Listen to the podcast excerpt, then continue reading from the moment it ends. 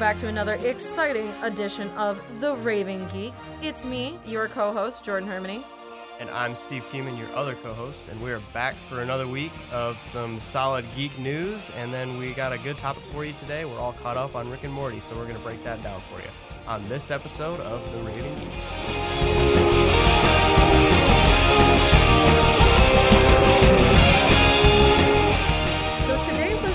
A day for news for movies, and it's not over yet because we are recording this podcast before the Last Jedi trailer drops today during some football game. One of the games. Question mark, the big game.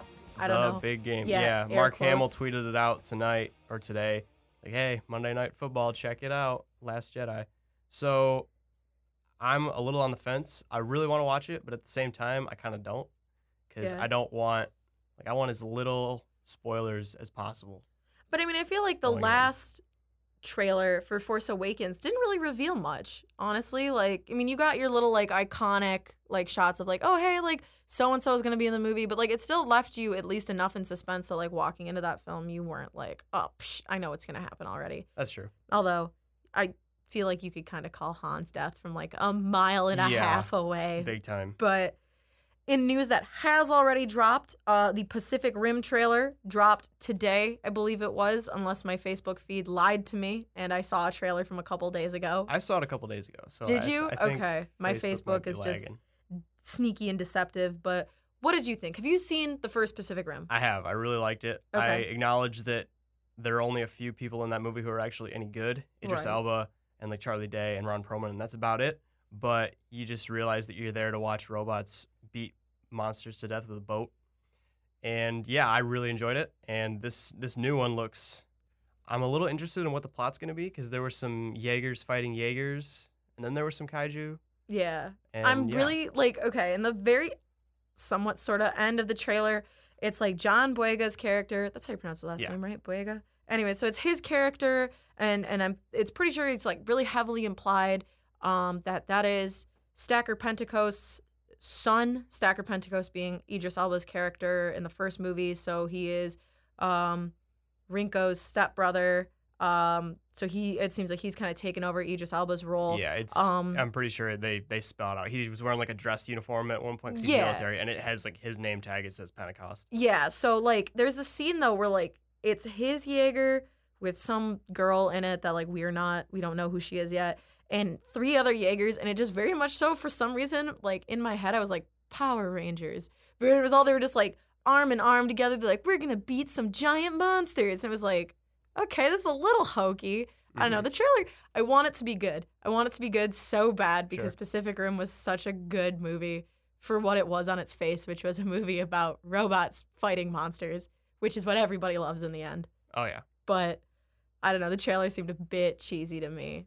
Felt like the song choice was out of place too. Or it was like this like weird like I don't know. It was like, I can't even think of the song if you ask me. It was this weird, I don't know, because I watched it before we came in to record today. It was this weird kind of like poppy rap song, and I really was expecting like that like really hardcore like punchy symphony that we got before in the first movie. But it's also a trailer, so beggars can't be choosers. But I will hold my breath until March. Figuratively, not literally. But I really want this movie to be good. Yeah, so. I'm on board. It'll be cool. But speaking of movies that may or may not be cool, we got another trailer for the Justice League, and I really enjoyed the Superman thing at the beginning because, like, he was. Should we do spoilers for a trailer? Doesn't matter. So at the beginning, of the trailer, Lois Lane walks out of a house. Presumably the Kent house in Kansas. It looked like the Kent house. And Clark is standing in a cornfield, and I was like, if this is how you show us that Superman is not dead, I'm going to find Zack Snyder and Joss Whedon and punch both of them. But it was really corny until like... And then it was a dream, and I was like, ha, good. They actually learned something from the dumpster fire of all the BVS trailers. But, we got more Aquaman and Flash, which I think are going to steal the show. Wonder Woman... doing her Wonder Woman thing, fighting. Already proven to have stolen the show in her own personal movie. I don't know. I thought it was because the one thing that DC is always picked on for is like being too unnecessarily dark. Mm-hmm. And like literally there was a line in the film where it's like Diana and Bruce watching these like weird, I'm going to be the first to admit I know very little about Justice League. I'm kind of keeping myself in the dark so I can go in and be a little surprised, but did watch this to prepare for today's episode. And the creatures that they were like showing, do those have a name? The parademons? Yeah. So like they were looking at those and Diana was like, oh, like this is something pure evil, like some random throwaway line. He was like, worse, it's like darker, like darkness. And I was like, that's so, like, what you guys have been just criticizing lambasted for is just being, like, too dark. And I'm really hoping that, like, we've seen Cyborg in media before with, like, Teen Titans. We've seen Flash before a little bit. He's kind of changed in different iterations. Yeah. Obviously, you have, like, your Flash TV show. You have, you know, cartoons. Flash and a couple different, cartoons. And then, granted, the cartoons. But we've seen Flash be also this kind of, like, funny, like, on-his-head type of person. And I know, oh God, I'm blanking on his name. He was in Perks of Being a Wallflower. The guy that, Ezra Miller. Ezra Miller. I always want to say Ezra Koenig, but that's not it. Ezra Miller has proven to be like a funny dude. I don't know about the actor who plays Cyborg. I don't think I've ever seen him in anything before. Me neither. But those two characters especially I'm kind of hoping are like these random stars that like nobody was really anticipating. Like just kind of keeping it light while everything is still pretty dark. Yeah. Although I know Cyborg's backstory is pretty dark. Very dark, yeah. Very, very dark. I think with Whedon coming in for the reshoots, I think he redid a lot of the, I don't know about a lot, but there was some dialogue changed when he came in, so it's, I feel like it'll be more, maybe not full-blown corniness of like the first Avengers film, but I think he injected a little more lightness into it because this trailer was a lot more colorful than the other ones. Right, no. Well, because you know how like in math, two negatives make a positive? Yeah. To me, this is like, I'm not a huge fan of Joss Whedon. His stuff in Buffy was pretty good, but I feel like he can be really, really corny sometimes. Zack Snyder can be really, really dark and like almost too brooding. And so I'm hoping like together they're going to fuse to make a really good movie instead of just one bigger ball of problems and like angst and corniness. The biggest dumpster fire. Exactly. So yeah, you got a small dumpster fire and a medium dumpster fire to make the king of all dumpster fires, which I still think that goes to Suicide Squad. However, you know, I'm really hoping that I'm not going to eat those words later and we're going to come back and be like, wow, Justice League was not just a dumpster fire, it was a dumpster volcano and we're dying. So, but speaking of things that are both funny and sad, serious, and very much so not, I have finally seen all of Rick and Morty Season 3. She did it. I did it. So that's what we are going to talk about today. That is our main segment. It's over. It's done. We don't know how much longer until Season 4. So what did you think, Steve? Well, story time for Season 3, because it's like one of those where were you moments. I was at an ROTC thing, and I was checking my phone before it started, and I was on Reddit, and it was like, a Rick and Morty mentioned here and Rick and Morty mentioned there. And I was like, it's not back, is it? So I Googled it. You're talking about when they dropped the episode on April Fool's Day. Okay. Yep. So I was like, holy crap, it's here. So I texted all my friends and they, in all caps with angry faces, it was something to the effect of, stop, you're lying, you're being mean, you're fake news. And it was real news and it was amazing. The first episode is still one of my favorites of the season. I really liked the Atlantis episode. The Atlantis episode was so good. That's probably one of the better ones. The Beth one. And there are a few that stand out to me as really good. But, I mean, overall, I think this season suffered from a bunch of rabid fans waiting a year and a half for more Rick and Morty. And then when it finally dropped, they weren't satisfied because we just built it up in our heads so much. So when it did come, like, we laughed and enjoyed all the episodes, but it was like, I want more. Yeah.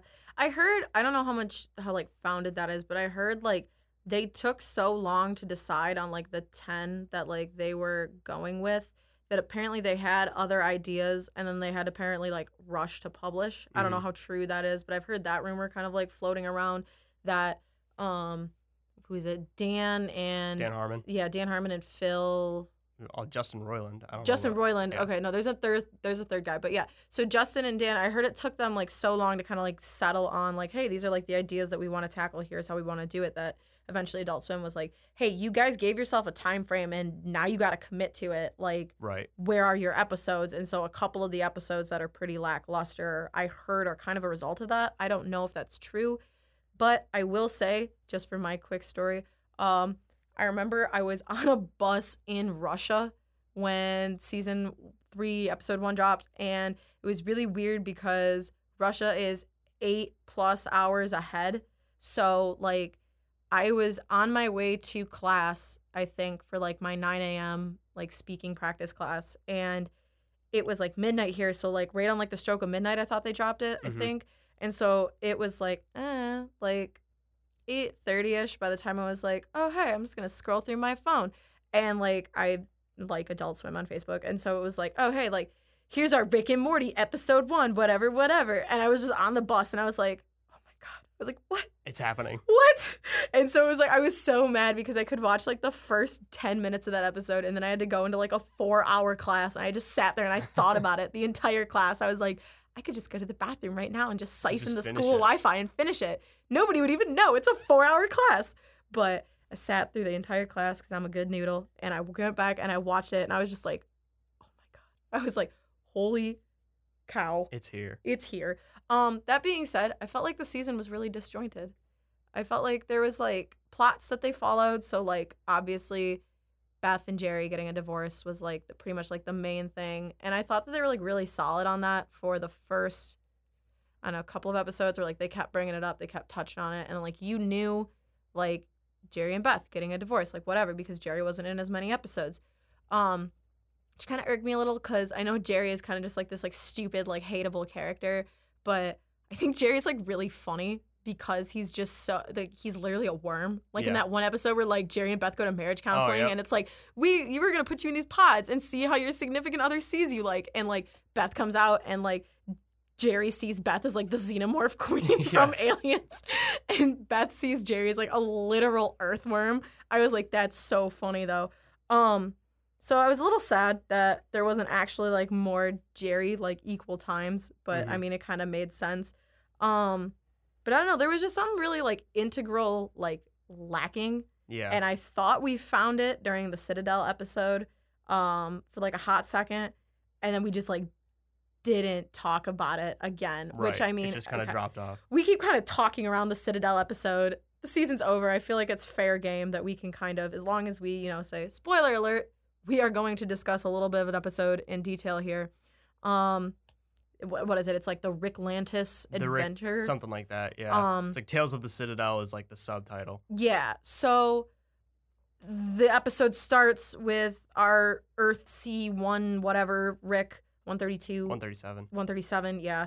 So it starts with our Rick and our Morty that we're so used to seeing, and they're like, oh, hey, like, we're going to go on an adventure, just, and they're, like, very obvious about it. They're like, we're going to go on a very self-contained adventure, like, just this episode, Rick and Morty, just this episode. And so they leave, or they go to leave, and a Rick and a Morty come out, and they're like, hey, can we get your, we want to, what is it? They're doing, like, a survey. Yeah, they're going, like, a dimension-to-dimension survey from the Citadel. And they're like, oh, hey, like, we're trying to see which Ricks and which Mortys are interested in coming back to the Citadel.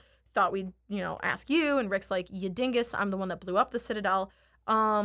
So they say no. They go on their little self-contained adventure. But then it flashes to the actual Citadel, and we the whole episode is seeing life on the Citadel from the perspective of really no Rick or no Morty. Like, we flash between a couple different Ricks and a couple different Mortys.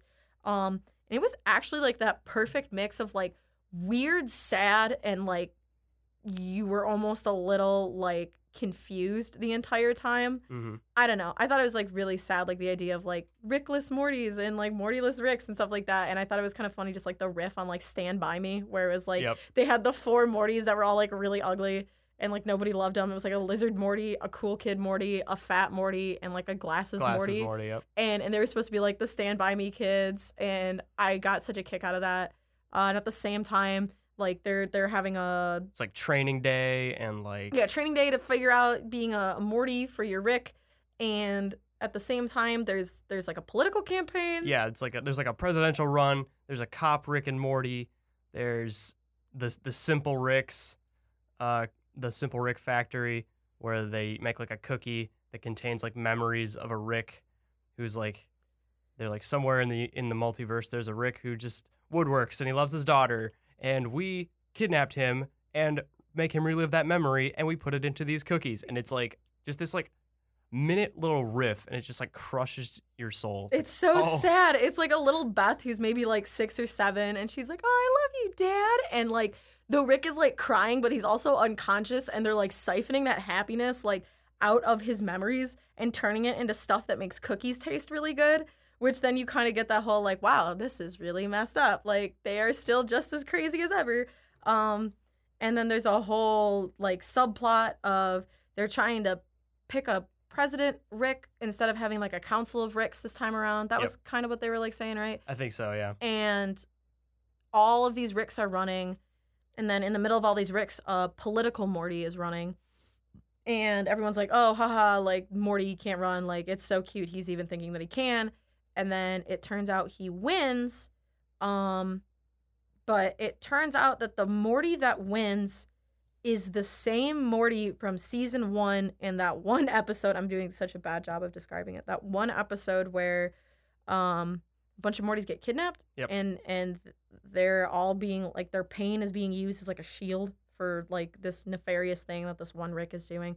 Anyways, it's the Robo Morty from the end of season 1, which I thought they did a really good job of bringing that back, because I actually, while watching the season, was wondering about that. Yeah, like, oh, when's Evil Morty going to show up? When's Evil Morty going to show up? And then my biggest thing that was not answered, where the hell is Tammy? I'm so mad. I feel such, like, unresolved, like, hatred towards her, because it's like, oh, you killed Bird Person on his wedding day. Like, that's so sad. And you killed Squanchy. Like, that's so sad. And then they like mentioned, well, they think they mentioned Tammy once in the first one. Yeah, Tammy was in the post credits scene in the very first episode where she like makes like Bird Person Darth Vader. Yeah, it was like running like the Vulture from like Spider-Man Homecoming. That never came back. Yeah. We never got confirmed that Squanchy was dead though. That's okay. That's fair. He's probably still out there. He's probably still squanching. Just squanching away. That son of a gun. Probably still squanching. But yeah, no, I don't know. If I had to rate this, like if you sat me down in front of a 10-star rating system and held a gun to my head, probably say like a 7, 7.5. Like it was a pretty meh season. For as long as we waited, kind of wanted to be blown away, but like I'd give it like a 7. There were a lot of episodes that I really liked, and then there were a few that kind of dragged it down. And yeah, another thing that I don't like, it's not necessarily the episodes, it's the idiots who watch them. If you saw the news yesterday, I have so many opinions on this, but keep going. McDonald's brought back the Szechuan sauce for a day, and they only made like 1,000 packs for like America, and all these cringy neckbeard edgelords come out in force, and I like memes as much as the next person, but when you have some idiot writhing on a floor of McDonald's with his shirt up like the Great Cornholio and yelling, "Ree, give me tendies!" That's where I draw the line. Is that really what happened? Yeah. Like, for real, like it that happened. Is... He jumped up on the counter, was screaming, "Where is my sauce for my tendies?" And then he read on the floor a little bit, and then Naruto ran out of the McDonald's. So, I really don't like. I haven't seen that, and I'm actually trying to look this up on my phone right now because it's very cringy. I truly refuse to believe a real human being allowed and, themselves. Like, they had to call the police, and like they were pushing people back because all these idiots want their sauce, and like McDonald's is going to do this again with more. Well, because it's a marketing gig. It's a marketing ploy, and they saw how huge this fan base is. They're like, we'll do it for one day just to get them excited. And then in like 6 months, we'll just release more. So we had to deal with the worst of the fan base, which makes the rest of us look bad. But yeah, that's kind of my gripe. Guys, get off 4chan. Well, okay. My favorite thing is that on the couple of Reddit boards that I like kind of somewhat religiously browse, there's been like this like ongoing riff of people who will like make fun of Rick and Morty fans by pretending to like be a Rick and Morty fan, or like one of those like really cringe edgelords Rick and Morty fans, where they'll be like, There's like a meme going around right now where it's like a picture of like Albert Einstein and a bunch of text that like accompanies it, and it's like oh, like I was in my class and I can't remember what it was exactly, but it was like, yeah, then in the back of my class I stood up and shouted blah blah blah dub dub, and none of the people understood it except for one kid who stood up and clapped, and that kid was Albert Einstein. And I don't know why I think that's so funny. It's such a stupid meme.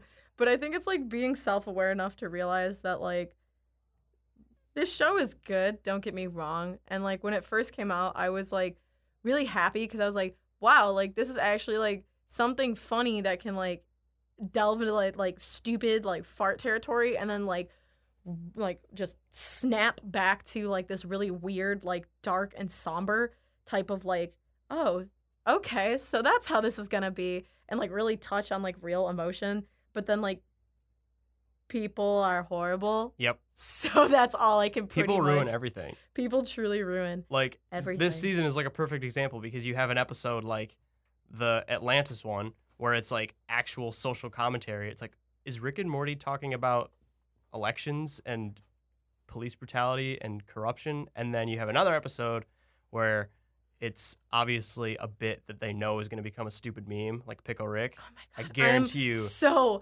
tired of Pickle Rick. I guarantee you that Dan Harmon and Justin Roiland were sitting in their office going, okay, this is what we're going to do. We're going to make Rick become a pickle. And he's going to say, I'm Pickle Rick. And within like a month, everybody's going to hate it because all the dumb fans who follow our show are never going to stop saying it. And then they high-fived.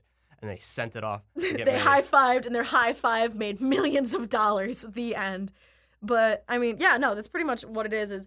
I mean, and that's very them, though. Like, I've watched, like, interviews with them before where they'll do, like, an improv Rick and Morty episode. Mm-hmm. And that's pretty much what it turns into is it's them being, like, just stupid. So I'm fairly sure, like, Pickle Rick probably came between, like, just a drunk screenwriting session. And they were just, like, riffing and making fun of stuff. And then Pickle Rick probably, like, the, I'm Pickle Rick, like, came out of it. And they're like, that's good. We'll use that. We'll save it. Which, like... in the context, it was actually kind of funny, where, like, when he ends up falling down the sewer and, like, murders a cockroach and starts using its body to, like, crawl his pickled form around. Like, I thought that was pretty funny. The rat thing was kind of weird. The Russian thing was super kind of funny. Oh, yeah, it just took a turn. Yeah, it took a really weird turn, and then they were all in therapy together, and I thought that got, like, really kind of, like, somber and, like, nice, and it was one of those, like, return back to...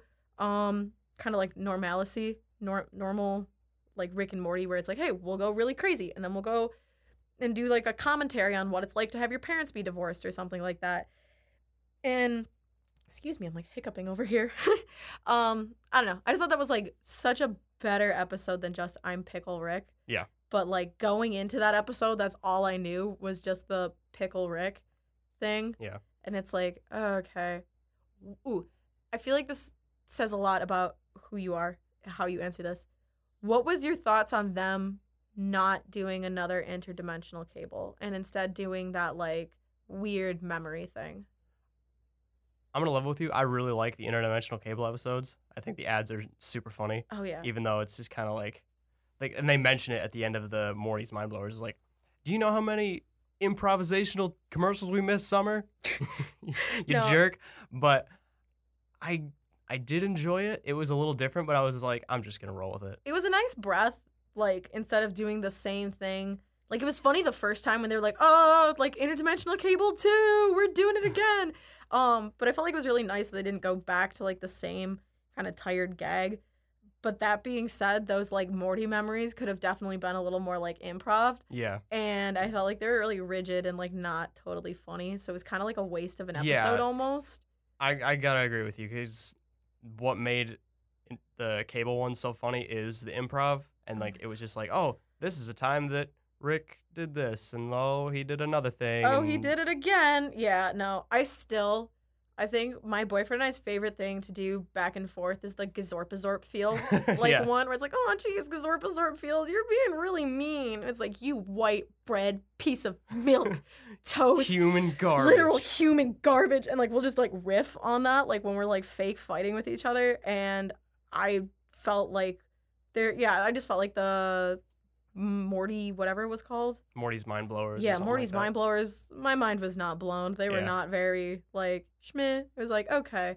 I just really like how self-aware that show is. Some of them were good. Like, the one where it's like, Morty, we're on a planet that gets negative 50 degrees. We got to get inside Bebo. They cut out, like, the Tauntaun thing. It's like a giant, adorable guinea pig helpful thing. Like, he helped us out. I'm sorry, Morty. This has to be done. Die. Sure. And he's like, wait.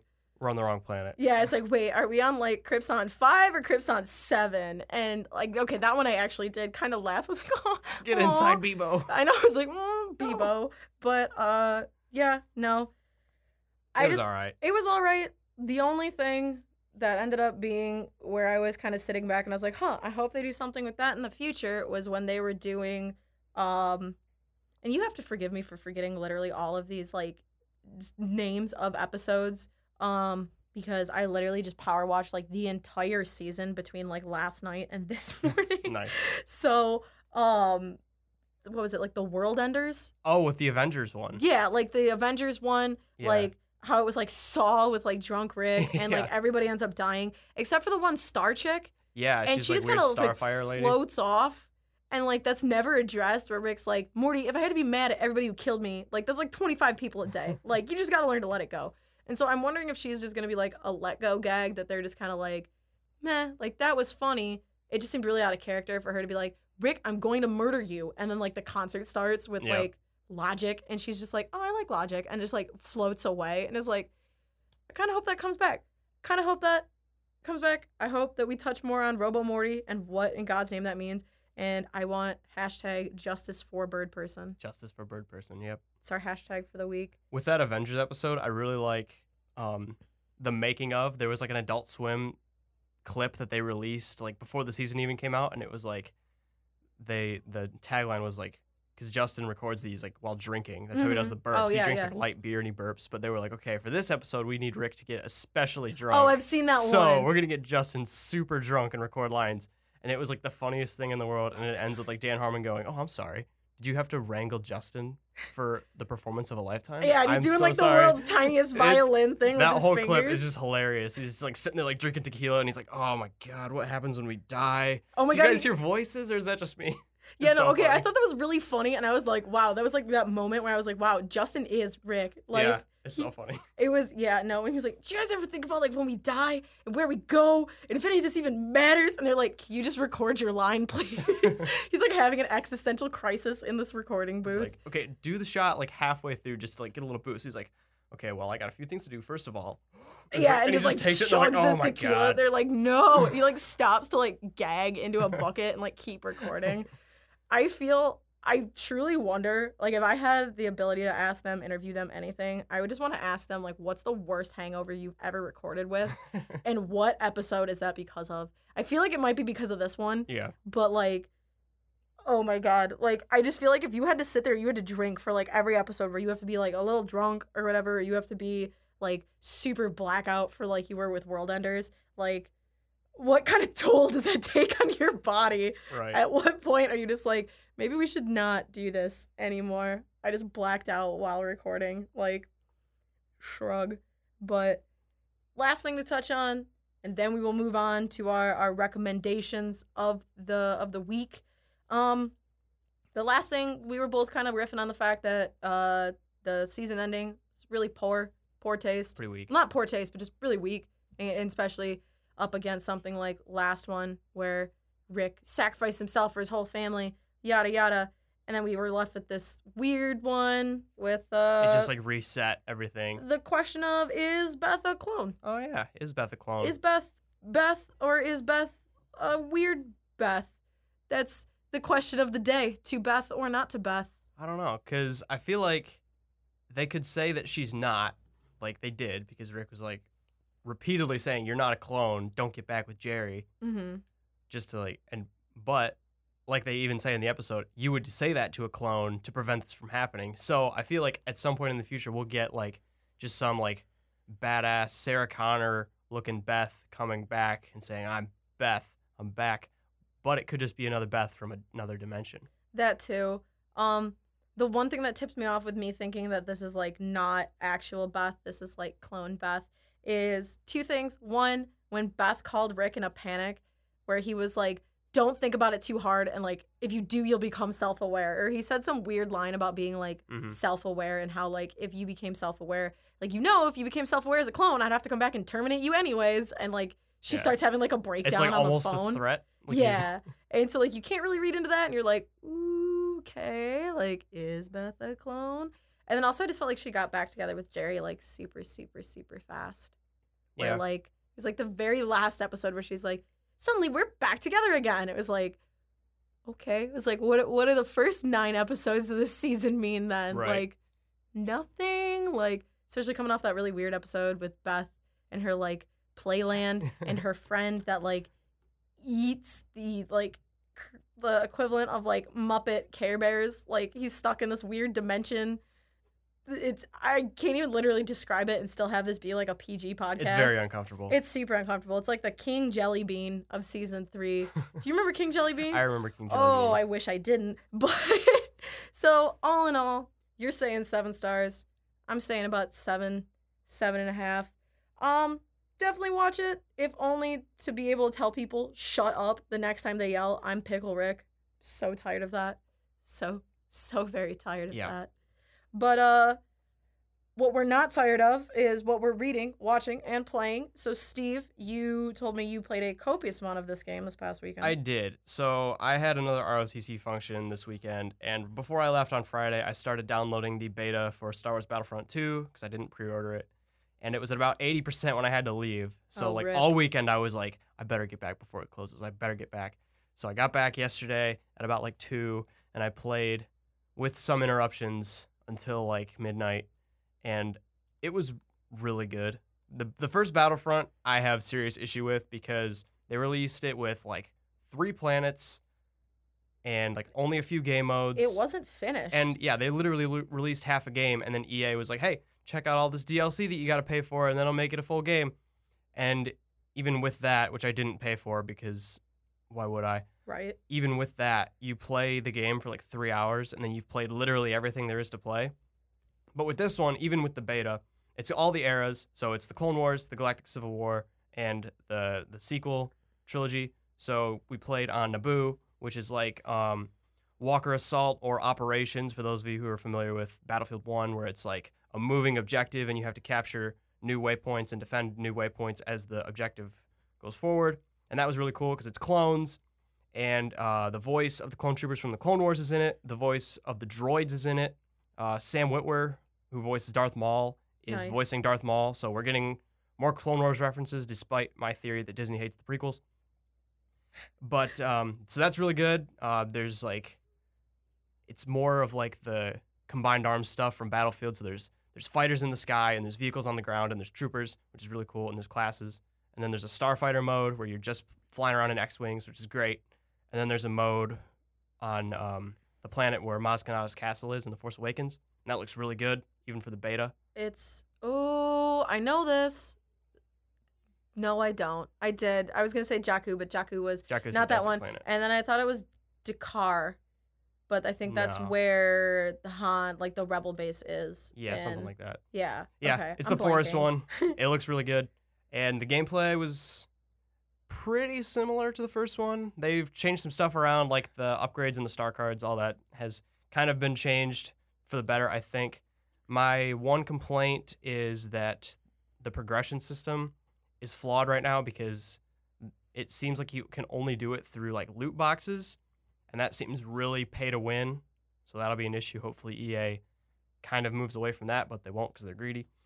And that being said, all the new content will be free. So new planets and new maps and new heroes, that'll all be free. That was my biggest problem with Battlefront.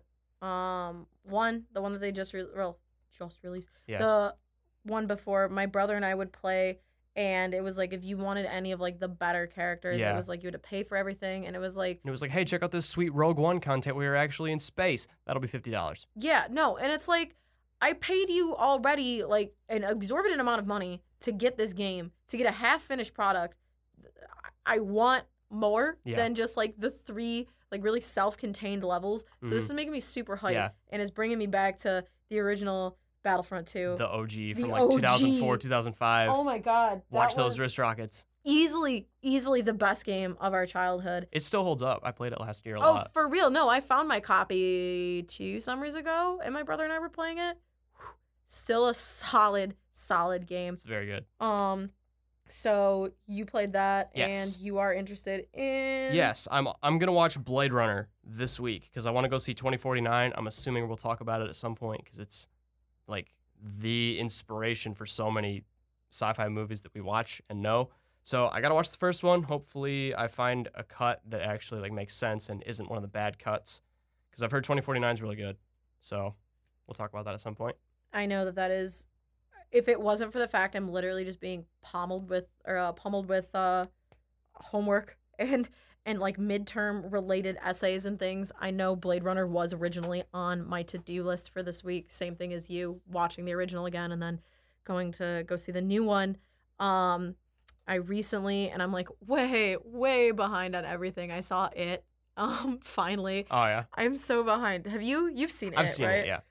I actually thought it was really good. I thought it was good, too. I'm a huge horror movie fan, and I have not been impressed by a lot of horror films recently. I think they're starting to get really cheap with, it's always my, like, personal belief that, like, because human beings are, like, we're animals when it comes down to it. Like, everybody has a fight or a flight mode. And, like, especially when you're confronted with, like, pop-up scares, like, your natural reaction is, like, we don't roar like lions, we scream. Mm-hmm. Like, that's, like, our just, like, human natural reaction, or, like, to run or to physically fight. So, like, we do one of 3 things. And I always think it's super cheap when it's, like, oh, hey, here's a weird jump scare, which, I granted, like, it had a lot of jump scares. It had a lot of jump scares. But I also thought it was very, like, visually interesting, too, mm-hmm. with, Stan, the little Jewish boy, his fear of the painting in his dad's office. That was the worst part of the movie. That scared me so much. Oh, my God. And she had, like, the face that was, like, bent. It looked like the Scream, that really iconic painting. It looked like the Scream, only if the Scream had, like, razor-sharp teeth and rows of teeth. Really tiny eyes, like pinpricks. And it was really the one, like, the part when they're in the sewer and the thing jumps that kid and, like, starts sucking on his face, like, embeds the teeth, like, into his head. One, I thought he was going to die there. I got really freaked out because I was like, oh, my God. Like, granted, Georgie died. We watched his arm be ripped off. And that one kid that went into the sewer after. Oh, yeah, that one was scary. That one was, yeah, weird. But I was like, no, you can't kill a kid on screen. And then I realized I was like, that's all they've been doing this whole movie is killing children. So that was terrifying. Easily the weirdest part of the movie for me, though, was the part at the very end where Beverly goes to confront it, and she's like, I'm not afraid of you. And right before that, when Pennywise is, like, holed up in his little, like, carrot, it's, like, traveling circus, like, thing, and it drops down and it starts playing music. It's super weird. And, like, he's dancing and he's doing this weird, like, his arms and his legs are coming up and down at the same time, like, he's a puppet, but... The way it's filmed is so eerie because it's the background is spinning and the camera is moving in time with him moving his arms and legs. His face is just still. It looks like he's physically coming off the screen, which to me really freaked me out because that was such an interesting and new way at like taking this, like really like bringing the viewers into this. And I just honestly like kind of fell in love with that. The original It. I'm a huge fan of Stephen King. I've read pretty much all of his books. And just, like, being able to actually recognize it as, like, a truly scary force because, like, the book did scare me as, like, a kid. It's, like, the length of the Bible. I saw it the other day in, like, a bookstore. I was like, this is how big the book is? Yeah, wow, yeah. It's worth the read if you can slog through it. Similarly to how, and this is, like, not... in the same genre whatsoever. Similarly to how Les Miserables is definitely worth the read if you can slog through like 100,000,000,000 pages of just content. But I'm super excited for that. I'm super excited to see how they incorporate Beverly's little dream sequence where she was like, oh, I saw us in the future and we were fighting it. Like, I'm kind of hoping that means we're going to get another one. They are. 2019. It's already confirmed? Yep. It's chapter 2. Really? Okay. Because I was really... confused about how they were going to do that, if they were going to, because, like, it comes every 29 years, which I also really liked, kind of in, like, the meta idea of it on how, like... The first one was released, what? 29 years ago. Was it 29 years ago? Yeah, like, to the day. Like, not to the day, but, like, to the month, like, 29 years ago. So I thought that was really well done. I don't know if they actually planned that, but I thought that that was like a kind of neat, like little like hat tip. Yeah, I think. Well, I think they changed it from the first movie because like the time between because like the first movie flashes between kids and adults through the whole thing, right? Right. Yeah. So I think that movie has it like a certain amount of years, but then when it when they started to get the ball rolling for it to come out in 2017, they're like, "Oh, we'll change it to." I think in the original novel though, because it's been a while since I've read it, but it was either like 27 or 29 years okay. where it was, I think they were adhering much more to like the novel in this one. Sure. Yeah, the original one, it had Tim Curry. He was good. That one was really weird though. And I've seen it. It was like, it was good and bad for like what it wanted to do. But this one, especially a couple scenes, like when it came out of the projector and was like smashing its hands around. It looked like a puppet, and the projector kept going, so it looked like one of those blacklight things that you see in like haunted houses where you're not quite sure if it's moving or not. That was creepy. There were just a couple different things that like truly I was like, wow, like this is actually a good horror film, and I do feel slightly scared. And it didn't totally rely on like that cheap, crappy tactic of like, then we're going to do a jump scare. Then we're going to do another jump scare. Then we're going to do some really crappy plot building. It was like everything pretty much had a purpose. And even though it felt like it ran a little long, it was worth it in the end. But yeah, so I'm on board. But that is my recommendation. I strongly suggest you see it before Halloween or before it leaves the theaters, since I'm pretty sure the celebration here won't be playing it for pretty much longer. But that's our episode for the day. Love it, hate it. Tell us about your own opinions about Rick and Morty, Blade Runner, Star Wars, or It, if you'd like. You can find us on Facebook at The Raven Geeks. You can also find us on Twitter at Raven Geeks or on iTunes with CM Life Podcasts. Yep, and you can also check us out online on the CM Life website at cm-life.com. Till next time, Geek fans, same bat time, same bat channel.